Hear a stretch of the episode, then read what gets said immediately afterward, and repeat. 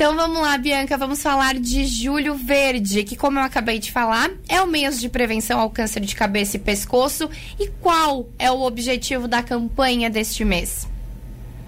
Então, o objetivo da campanha dos meses, das cores e tudo mais, é sempre fazer com que as pessoas notem os sinais de forma precoce, para que elas consigam notar e procurar ajuda, para que isso não se agrave. E com o Júlio Verde não é diferente. A gente quer fazer com que as pessoas que têm câncer de cabeça e pescoço notem o quanto antes, porque quanto antes notar, mais fácil fica o tratamento. Então, a gente tem algumas dicas né, para um diagnóstico precoce. Geralmente a gente é, fala para consultar com um dentista ou um otorrinolaringologista, que é quem cuida dessa parte. Uhum. Ah, Bianca, mas aonde a fono entra? A fono entra em pré e pós-operatório na reabilitação. Mas no diagnóstico quem faz é o dentista e o otorrino. Então, Débora, alguns sinaizinhos assim, língua dolorida, feridas na boca que não cicatrizam em 15 dias, então, cuidar muito se a ferida não está cicatrizando, se está demorando, tem que procurar. Dor de garganta frequente, rouquidão persistente, sentindo que tem alguma coisa dentro da garganta, dificuldade ou dor para engolir, alguns carocinhos na área da bochecha, gengiva, pescoço, e também secreção sanguínea ou um mau cheiro saindo pelo nariz. Então, esses são os principais é, sinais de que há algo errado e que a pessoa precisa procurar ajuda. Uhum, com certeza. E Bianca, você respondeu a minha próxima pergunta, que realmente eu ia te fazer a pergunta da onde que a fonoaudiologia entrava nesse tratamento, mas você já respondeu, né? E é normal, é. claro. Opa, desculpa, pode falar.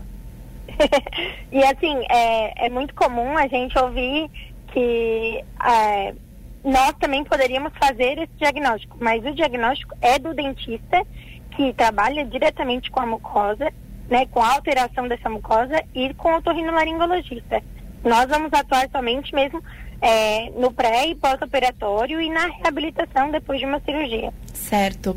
Quando você falou dentista, até me surpreendeu, que eu pensei que o diagnóstico era só feito pelos médicos mesmo. É, eu, eu acredito que geralmente quando o dentista entra em um caso desse, vai ter que ir para a equipe médica de qualquer jeito, porque o tratamento é médico, né? Então, o médico vai encaminhar, vai saber as condutas, se vai para rádio, química e tudo mais, você vai ter que operar. Então, o dentista consegue diagnosticar precocemente isso. Ele consegue ajudar no diagnóstico. E aí depois encaminha para a equipe médica. Perfeito.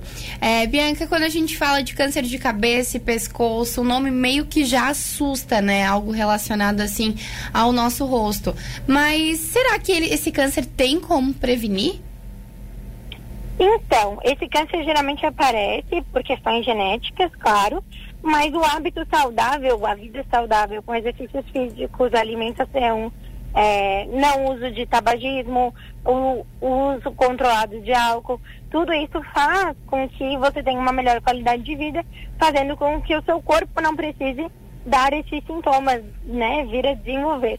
Mas quando você tem é, hábitos ruins, isso pode acontecer mais fácil. Então, a prevenção é sempre uma alimentação saudável, atividade física, como para qualquer outra prevenção do corpo. Certo. E Bianca, receber o diagnóstico deve ser sempre muito difícil, mas tem tratamento e tem cura? Tem tratamento, uh, vai, de, vai de acordo com o câncer, com o tempo de lesão, que ele foi descoberto precoce, se foi mais tardio, se teve que fazer cirurgia, então varia muito. Mas a importância, a importância da prevenção é justamente essa. Você descobrir o quanto antes procurar ajuda para que consiga ter sim cura e uma vida normal depois disso. Uhum. É o que a gente sempre fala aqui, né? Quanto mais cedo o diagnóstico for feito, melhor o resultado, né? Com certeza. Uhum. E o câncer de pescoço, cabeça, ele provoca rouquidão também, Bianca?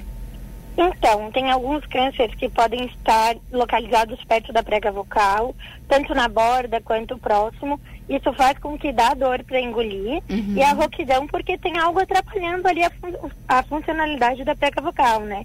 Então faz com que você precise ficar atento. E é aquele pigarro constante, aquela rouquidão constante, aquela sensação de que tem alguma coisa ali dentro, então, sempre que tiver essa sensação por mais de 15 dias, vale a pena dar uma conferida no otorrino para a gente ver se realmente está limpo, se é só um, um, edema ou se tem alguma coisa a ver com câncer ou um nódulo ou alguma outra coisa que a gente pode procurar ajuda. Uhum, porque quem cuida da rouquidão são os fonos, né? Isso, a gente cuida do, da rouquidão, mas sempre quando o paciente chega no tratamento, né, para fazer a avaliação, ele precisa antes passar para um otorrinolaringologista. Quando ele vem encaminhado, ele já vem com o exame. E quando ele vem por conta própria procurar o fonoaudiólogo, nós pedimos para que ele vá no otorrino fazer esse exame que é imprescindível para a gente ver o que está ocasionando essa rouquidão. Ah, certo. Então, Bianca, para a gente concluir a nossa conversa, tem mais alguma orientação, algum alerta que você gostaria de passar aos nossos ouvintes?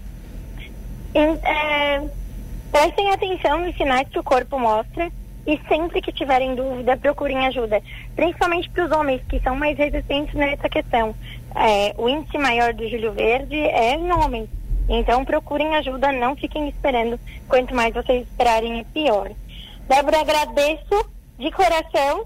Obrigada, obrigada. Tchau, tchau. Eu que agradeço, Bianca. Até quinta-feira que vem. Um beijo. Até, tchau, tchau.